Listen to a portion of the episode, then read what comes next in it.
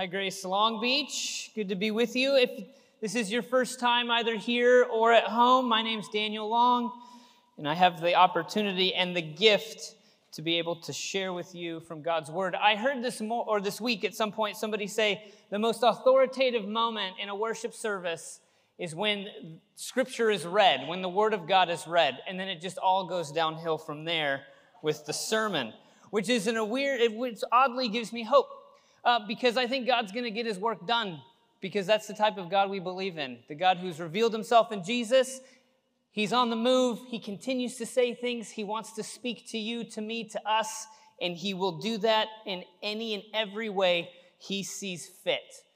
Because I trust in that type of God and the Good Shepherd who wants to lead us, I want to pray and ask that He would lead us and that we would avail ourselves of that leading and follow Him. So let's pray together. God, You are the one who speaks.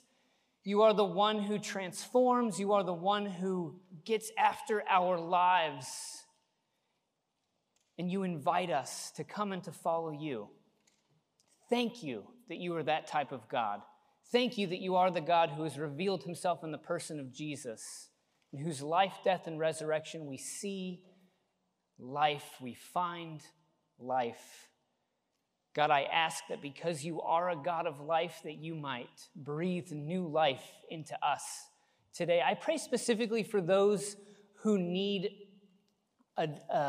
Your fresh, creative breath. Those of us who might be in places where we aren't sure if You are a God who continues to work or speak. In places where we need Your comfort because it has been so hard for so many different reasons. We need Your compassion. Thank You that You are a God who is faithful, who is gentle, who is kind, and I pray that that is who we hear from this morning. So God, speak. Help us to listen. It's in Jesus' name we pray. Amen. So in the beginning of May, we started a new series where we are looking at various practices and the type of people that we desire to be. And I suggested in May that we are a community, we are a people who want and desire to learn from Jesus how to live and love like Jesus. That we are people whose life is oriented to learning from Jesus how to live and love like Jesus, with our life formed around four practices. And those practices that I named are welcoming, listening, following, and going. Welcoming, listening, following, and going. Certainly there are more than four practices, but these are four practices that we kind of have come to say, oh no, these are good practices for us together to have our life formed around as in terms of what it means to be a church, of what it means to be a community whose life is oriented toward Jesus. And we want these to flow through everything that we do together. And part of the way that we want to be living into these practices is through small groups. Now, we talked about wanting to get these small groups going in a way where everybody who would like to participate is able to and has opportunity to participate. And we are working on that to be able to begin doing that in September, in the beginning of the fall, that anybody who would like to participate in living into these four practices with other people and committed life together, that will be something that we as a community have the opportunity to do. Now, we've taken not the last 2 weeks because of our various rhythms of attending to other things, but the 2 weeks before that, we looked at the practices of welcoming and we looked at the practices of listening. The practice of welcoming, that we are a people who are welcomed by God, and that we are to then extend His welcome to others, that becomes a practice that we want to live into.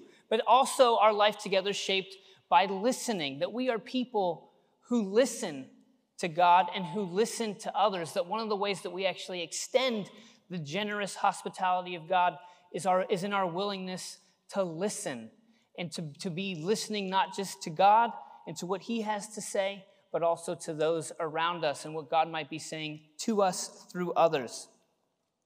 So this morning, we're going to talk about the practice of following. Now, this is a practice that I feel like when I was preparing for this, I'm like, man, this is something that we talk about all the time. What is there to possibly say that could be new? And I'm not even sure that's the goal, even though that might be a temptation. What's the unique spin on following Jesus in 2021?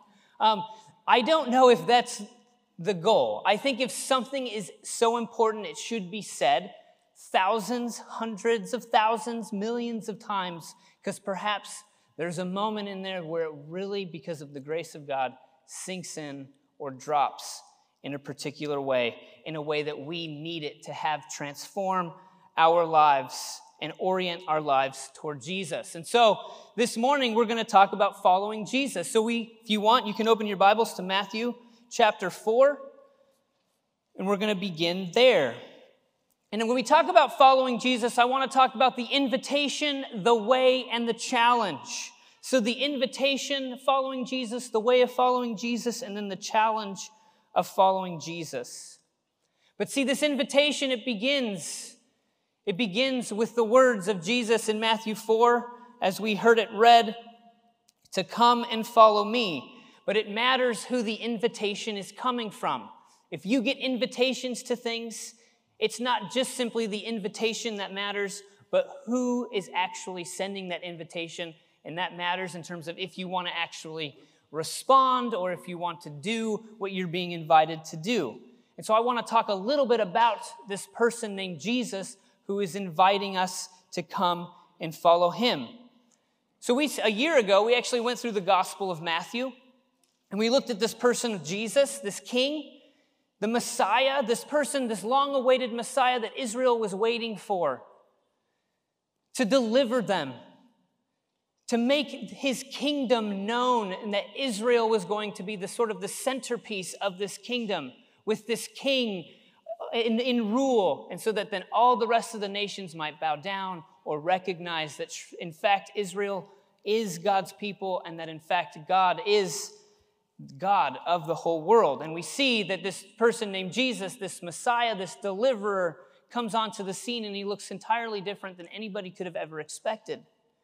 But he's a king nonetheless. And what we see in this king, in the Gospels, is a king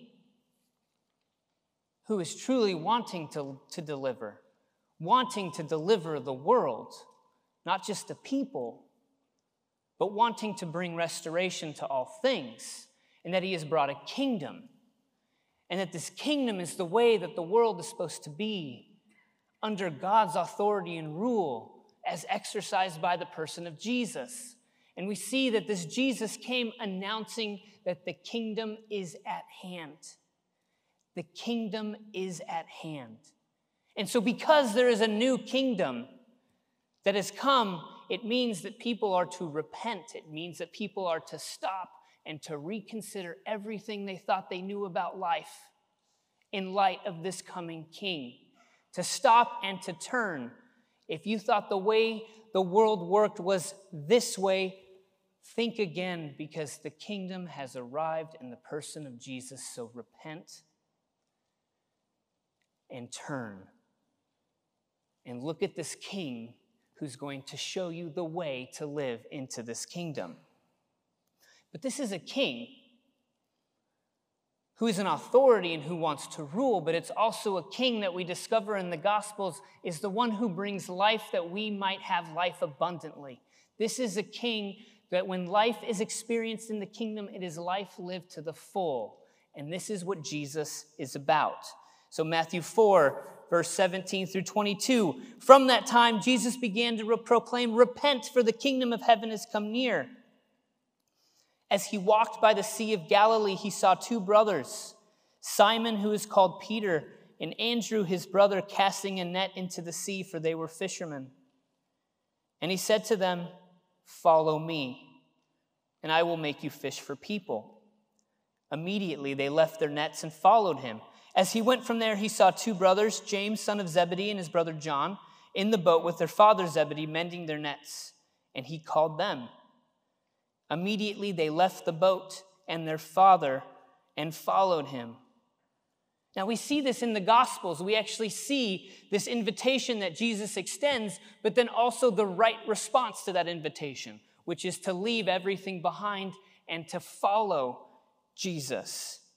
In Luke 5, 1 through 11, we're told they left everything and followed him.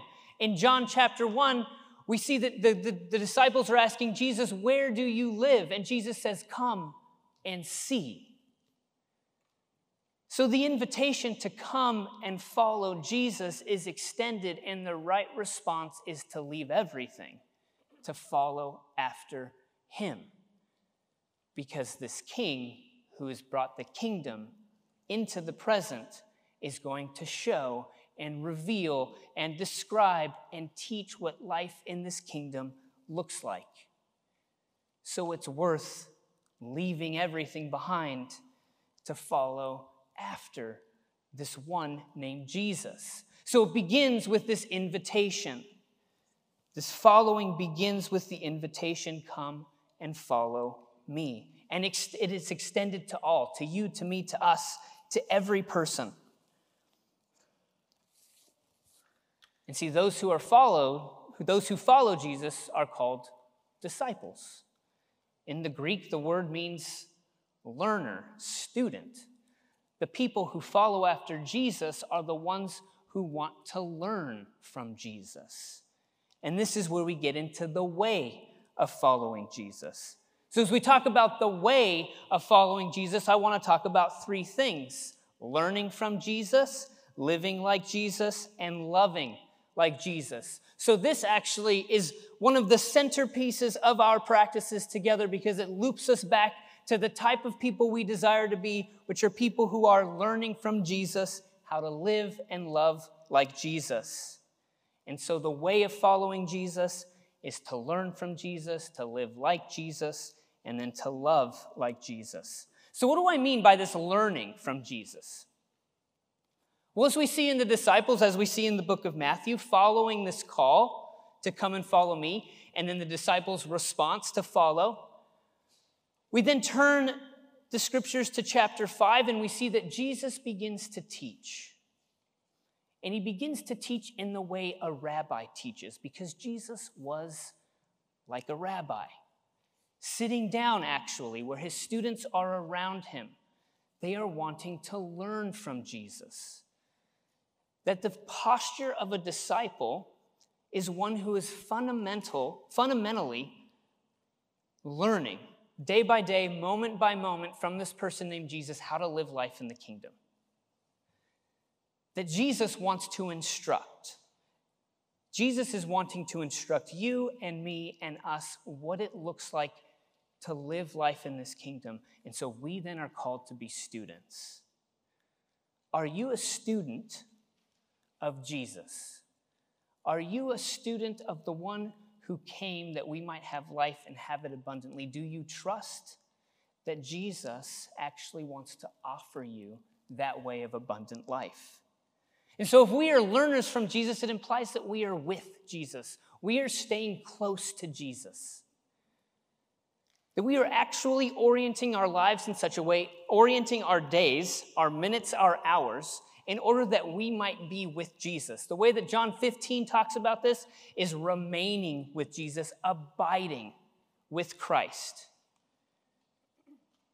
That we are with Jesus, staying close to him, and that our lives are oriented and organized actually in a way that allows us to be with and to stay close to Jesus. And what is Jesus then instructing us to do? Like I said, he's instructing us to live life in this kingdom, and it means taking his instructions seriously. When we talked about Matthew 5 a year ago, Matthew 5 through 7, this is called the Sermon on the Mount. This is the collection of Jesus' teachings that are so central to life in the kingdom, of how Jesus is wanting to describe it. So it means listening to what he's saying, and actually taking those words seriously. The things that Jesus says in the Gospels that we have before us are things that he is actually instructing his disciples, his learners, his followers to do. They aren't just crazy talk that were for a time that special people could actually live into. But they were teachings that Jesus offered for those who were wanting to learn from him, assuming that people would actually take these teachings seriously.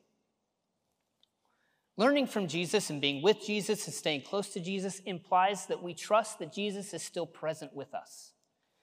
Last week, we actually attended to the time of our church calendar of Pentecost, where Christ's Spirit is poured out onto the church, and in that we are assuming and believing that Christ remains with us in the power of the Spirit. So to be with Jesus and to stay close to Jesus is to trust that Jesus is still wanting to instruct us, that he cares about your life and wants to teach you how to live life in the kingdom, that he actually wants to do that with your days. When you wake up, when you go to work, and whatever you might do, Jesus wants to instruct you in the ways of the kingdom. So the way of following Jesus, learning from Jesus, staying close to him, being with him, but also living like Jesus. See, when rabbis had students, like these disciples as we're shown in the Gospels, it means they actually wanted to follow their rabbi around to not only catch the teachings he has, but to also see how they conducted their lives. And they wanted to do the things that they were doing, because they believed that a rabbi in their instruction was not only giving them things to think about or believe, but was to show them the ways that they were to conduct themselves. So the ways that we see Jesus at work and living in the Gospels are ways that we are called into living and to actually apprenticing ourselves to. We are Christ's apprentices.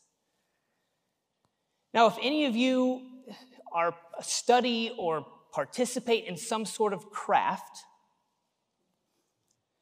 not like, I mean, it could be a craft of any kind. I don't mean like crafty. I just mean like a craft, like preaching could be a craft, writing could be a craft, teaching's a craft. I mean, I think parenting is a craft. Everything that we do has some sort of craft-like element. But if you are in a place where you are wanting to learn what it looks like to do something, then you are watching other people who you think do it well, and you want to follow what they're doing. Now, some examples of this, like, could be if you're part of a craft, like if you're somebody, like I'm thinking of a Pete Deeble right now who builds furniture. Like, if I wanted to learn how to build furniture, I can't just imagine I would just go into Pete's, Pete, where are you? What do you call this? Are you here? Workshop. Thank you, Brian. Pete's not here. If I wanted to just go into his workshop and just assume that I knew what to do, that would be absolutely silly, because I wouldn't know how to use the tools that he has. I wouldn't know how to put things together. Lord knows I would not know how to do any of those things. But if I actually wanted to learn the craft of making furniture, it would require a whole lot of time, a whole lot of watching, a whole lot of asking questions, a whole lot of failure, and then instruction of what I did wrong and maybe what to do next time. I mean, it requires an actual apprenticeship with somebody who knows how to do it well. And so to follow after Jesus means living like Jesus and watching the way he conducted his life and trusting with my whole being that that is the right way to conduct mine. That if Jesus came that I might have life and have it abundantly, then to trust that the way he lives is truly the way toward abundant life, that his vision and imagination for the good life is truly, in fact, what the good life actually is. But to be with Jesus and then to live like Jesus, to treat people in the way that Jesus treated them, to show compassion, to show mercy, to show kindness, to even speak truth in love. How did Jesus do that? Following Jesus, and the way of following Jesus, means not only learning from Jesus, but living life and living like Jesus. We are his apprentices. And this is not meant to be abstract, actually. One of the ways that discipleship is put by Dallas Willard, who's thought a lot about this, is that we are learning to conduct our lives in a way that Jesus would live our lives if he were I. So what does that mean? It means that following Jesus and living life like Jesus is not in the abstract of, oh, Jesus did that, so I should just do that. But that's part of it, but that there's actual transformative work that Christ wants to do in the actual lives we're living. So what does it mean to follow Jesus, to learn from Jesus, live life like Jesus, as somebody who works 9 to 5, as somebody who has a 2-hour commute, as somebody who spends most of your days with your children, or as somebody who lives like me or others, like in this fragmented space, going from here to there and what feels like everywhere? What does it look like to live? What if Jesus was a pastor as Daniel Long? What does that mean? What might that look like actually in practice to live life in that way like Jesus? See, Jesus is not wanting you to compartmentalize your life to say, okay, well, this is when I do these things, and here's when I follow Jesus. No, Jesus wants all of it. And Jesus wants to instruct us in how to live our lives in the ways that he would have us to. I mean, that's a beautiful and that's a remarkable thing, and it's also very challenging. And it's a complete mind shift to think that there aren't just compartments of my life when I do this and compartments of my life when I do this. But no, Jesus wants all of it, and he wants to instruct you completely in all of it, of what it looks like to live life like Jesus, to live life in the kingdom. And so finally, loving like Jesus. So the way of following Jesus, learning from Jesus, staying close, being with, living like Jesus, being his apprentice, and really doing the work of what would it look like if Jesus had my life, and to live like Jesus in that way, but then also loving like Jesus. What does Jesus show us about what it means to love God and to love neighbor? Those two commandments are, in fact, the most important commandments. What does Jesus show us about loving God and neighbor? Well, where my mind goes immediately is this incredible hymn in Philippians chapter 2. If you want to turn your Bibles to Philippians chapter 2, because when I think about this picture of what it means to love like Jesus, I know few places that are better than this wonderful song that the Apostle Paul gives to us. If then there is any encouragement in Christ, and you probably know this, but may it hit you afresh.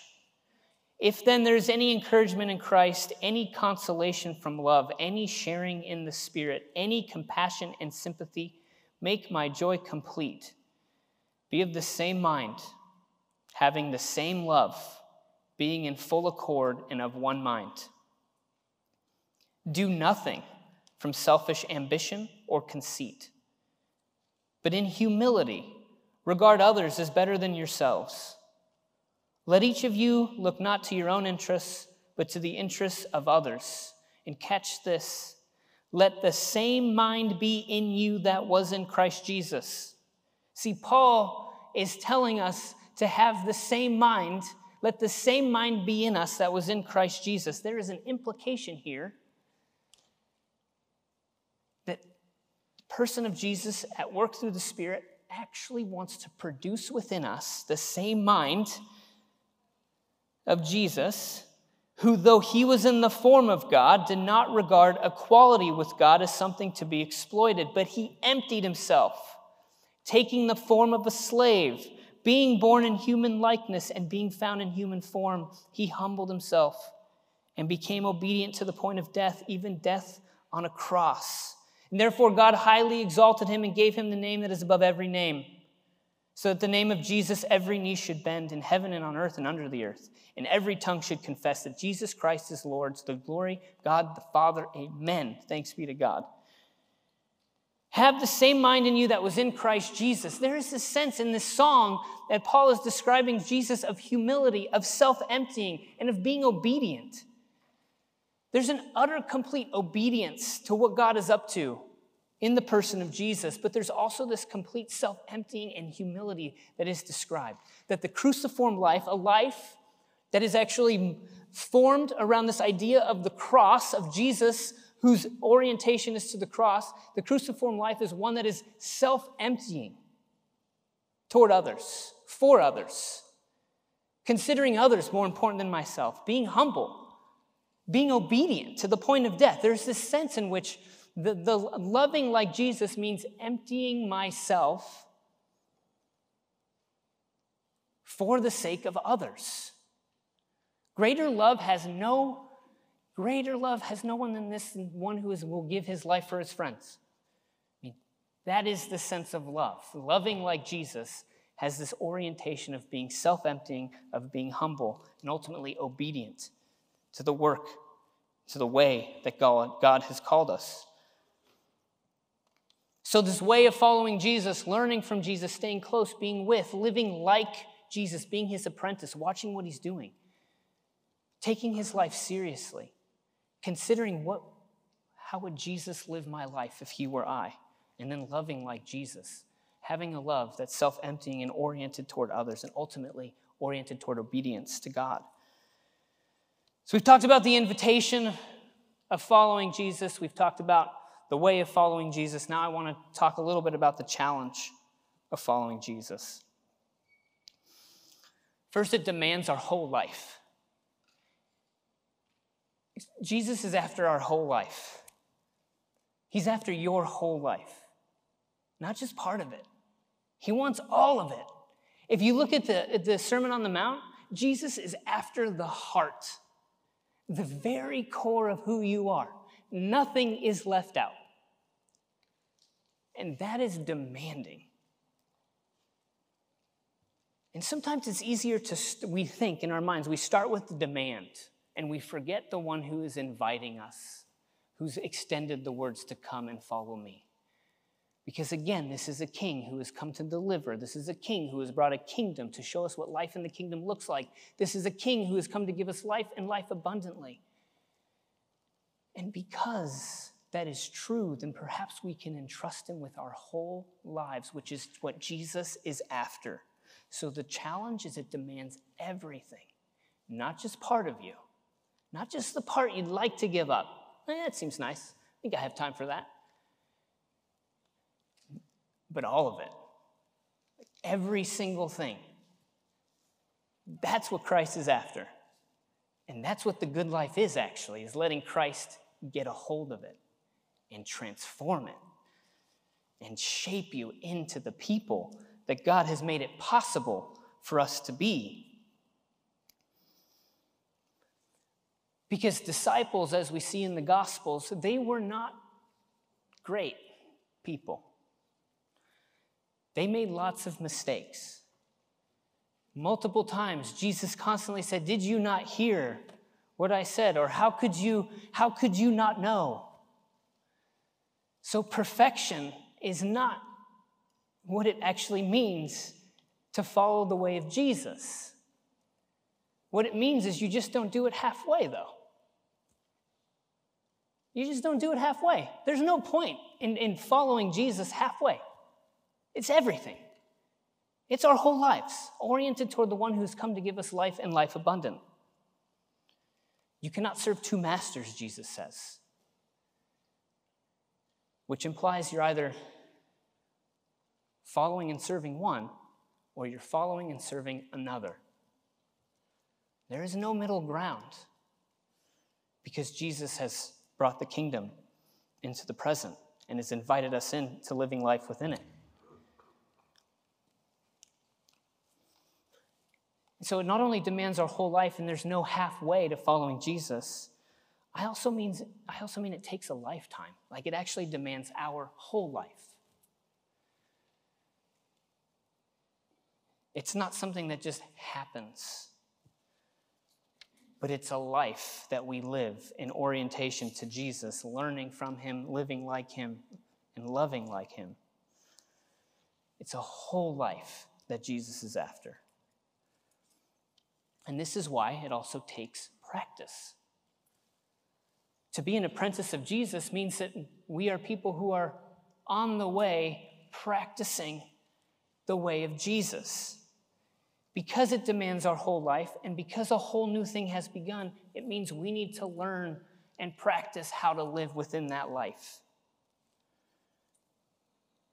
G.K. Chesterton says this famously, if a thing is worth doing, it's worth doing badly. If a thing is worth doing, it's worth doing badly. And I hope you hear the grace, actually, in connecting this to following Jesus. Because if it's worth following Jesus with everything we have, then it means that it's worth not knowing how to do it and continuing to learn how to do it.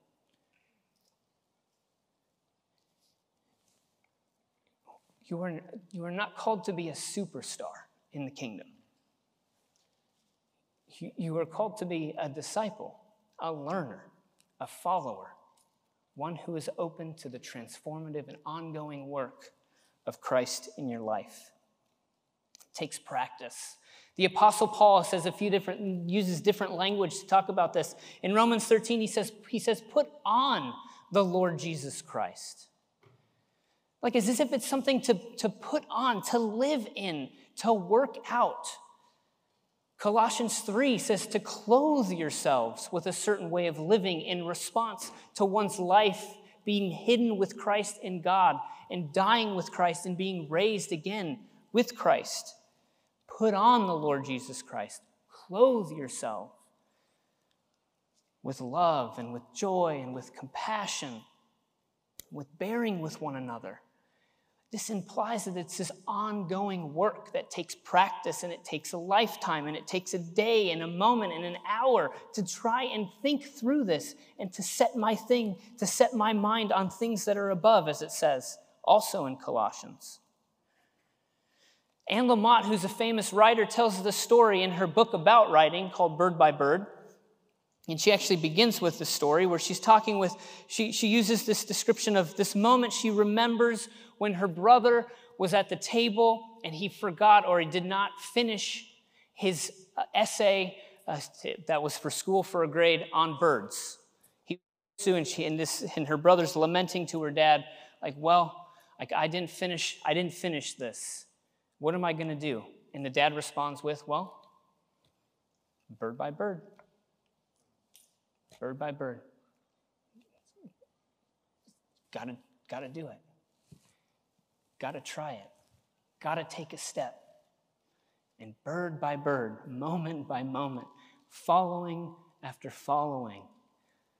I mean, this is the way of life that Jesus is calling us into. It takes practice. It also involves others. See, Jesus calls a person. And he calls a person, but he also calls a people. I mean, even in this example of Matthew 4, he calls two, and then he calls two again. And we know that he had 12 around him. And then we also know that when the Spirit of God was released, it was released on a people. So this idea of following Jesus is not a solitary effort. It takes our whole life. It takes a whole life. It takes practice, but it also involves others. Jesus calls us to follow after him together. And we need each other to learn from Jesus how to live life in the kingdom. We need it. I need you, and you need me, and we need each other to learn from Jesus how to live and love like Jesus. And so what might next steps be in this? Well, the first, one practical step I want to suggest to you, and perhaps you have this as part of your daily life, I'm just going to encourage you to do it, to keep doing it if you already do it, to do it if you don't do it, is I think, and I would encourage you to read the Gospels regularly. I think we need to have a regular engagement with Scripture, it's good to have the breadth of Scripture and to acknowledge it. I think we also need an ongoing, regular rhythm in our lives of reading the Gospels, of looking at the life of Jesus, of what Jesus is doing, what he's up to, how he's living, how he's loving, learning from Jesus. So that's one practice I encourage you toward, is to read the Gospels regularly. And then here are two questions I want you to consider. I want you to consider this question. How might Jesus be calling you to follow him with your particular life? How might Jesus be calling you to follow him with your particular life? Like, are there areas of your life you feel resistant to giving over to Jesus? And what's going on with that? I don't mean that judgmentally. I mean, seriously. What's going on with that? To actually consider that. Are there areas in your life you feel resistant to giving over to Jesus in your particular life? Are there places you think, no, I think I'm good here, or I kind of need to hold on to this. I can't really entrust this over to Jesus in following him with it. And then the next question is, do you share with others what it's like and how it's going in your learning to live and love like Jesus? Are there people in your life that you share with about what it's like and how it's going to follow after Jesus? I mean, it's easy to talk about how work is going. How's baseball? But to say, how is it going? Learning from Jesus. Is that a question that we ask? What is it like for you as a friend, as an employee, as an executive, as a teacher, as a spouse, as a parent? As a therapist, thinking of you, Keith Dowds, as a neighbor, what does it look like for you in the particularities of your life? Learning from Jesus. How's that going? So again, read the Gospels regularly and then consider areas of your life you feel resistant to giving over to Jesus, and then consider whether or not you have places in your life, people in your life who you can share with how it's going, learning from Jesus. I want to close with this.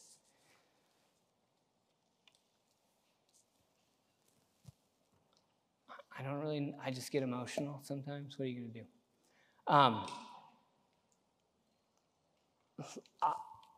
I just don't think that there's anything better than following Jesus. And I am not good at it.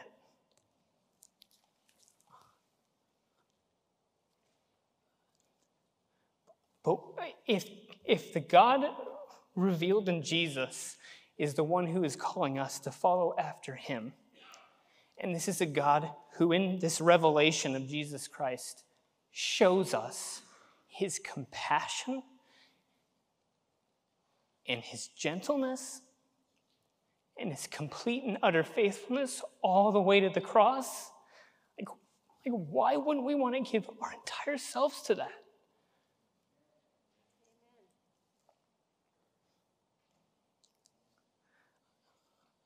I want to be somebody who says, I know no greater thing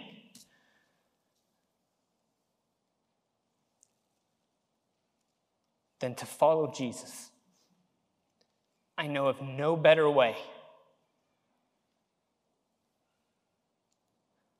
And notice I said I want to be a person who says that, because again, I have a long way to go. But I really do believe Jesus is the way, the truth, and the life. And I really do believe that he's inviting us to follow him. And I want to learn how to do that with you.